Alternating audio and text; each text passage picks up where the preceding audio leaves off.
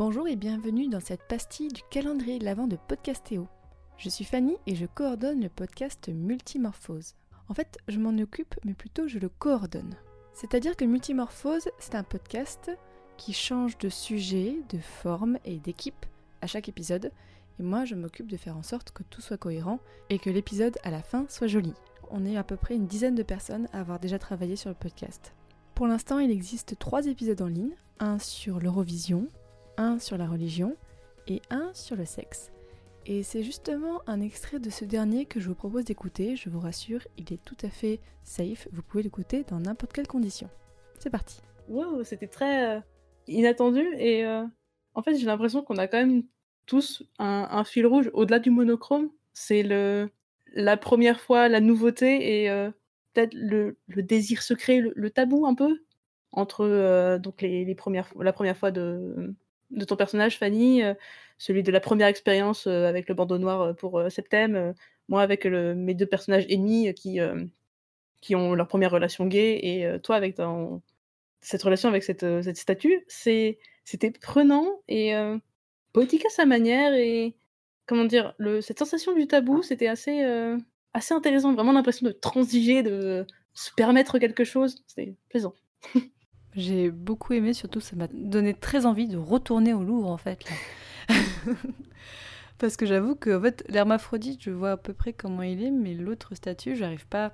Et ça donne envie d'essayer de mieux la visualiser. Mais sinon, en plus, il y a plein de monde à chaque fois dans cette salle.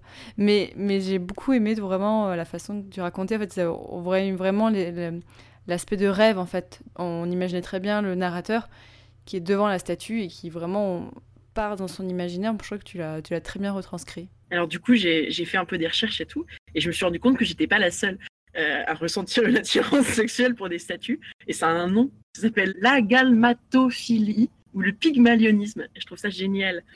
j'ai découvert en écrivant que j'étais pas toute seule à fantasmer sur des statues. Ça m'a fait vachement de bien qui est bien, c'est que c'est ça qui est bien avec Internet, c'est que tu te rends compte qu'en fait, tu n'es jamais tout seul à, aimer quelque chose. Mais moi, j'ai trouvé que, mais en fait, c'est ça, du coup, c'est aussi ce sentiment-là qui fait que tu nous transmets avec force euh, ce truc un peu onirique, parce que euh, ta façon de décrire les statues, par exemple, quand on décrit le marbre, justement, on parle souvent de cette euh, la souplesse qui est créée alors que ça, ne l'est pas, etc. Et tu le fais vraiment bien et c'est ça qui nous fait rentrer dedans encore plus que, que tout le reste. Il y a un truc de. Euh, Romaine euh, disait euh, que nous, on parle tous un peu d'une nouveauté ou d'une première fois, mais euh, il y a aussi quelque chose qui est vraiment sur les sensations pures qui sont très décrites de, du toucher, etc. Parce que ça passe par là aussi le plaisir et le désir. Et c'est pas si facile, je pense, à, mettre en mots. Et tu l'as bien fait pour, pour cette partie-là de, la statue.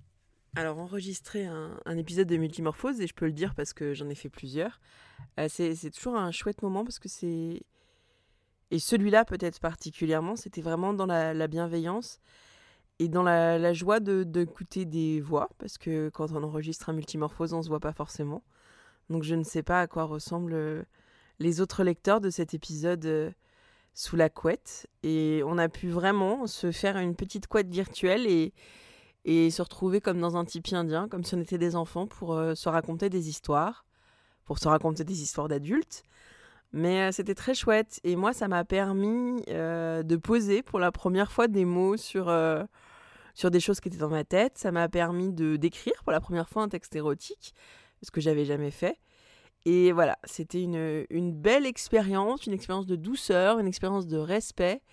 Et c'était vraiment chouette. Et ce que je voudrais dire à tous les gens qui ont aimé cet épisode, c'est venez nous voir, allez voir Fanny, euh, venez avec nous sur Multimorphose pour euh, tester des choses, pour écouter des trucs que vous...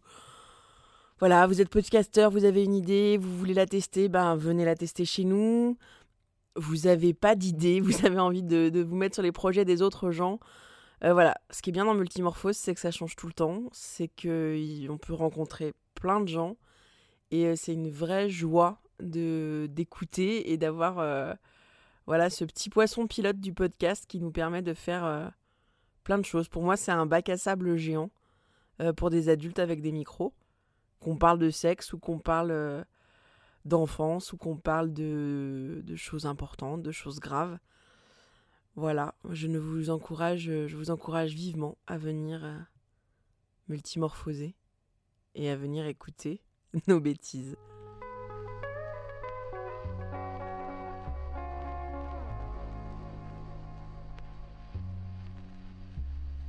Comme Noémie qui vient de parler de l'épisode, si vous aussi vous avez une idée de podcast qui effectivement ne tiendrait que en un épisode, voilà, je ne sais pas, la culture des cucurbitacées en Alabama, ou alors euh, l'histoire, enfin une histoire très précise que vous voulez raconter, eh bien contactez-nous, la porte est grande ouverte par les réseaux sociaux, par euh, Facebook et par Twitter. Et à bientôt dans un prochain épisode de Multimorphose.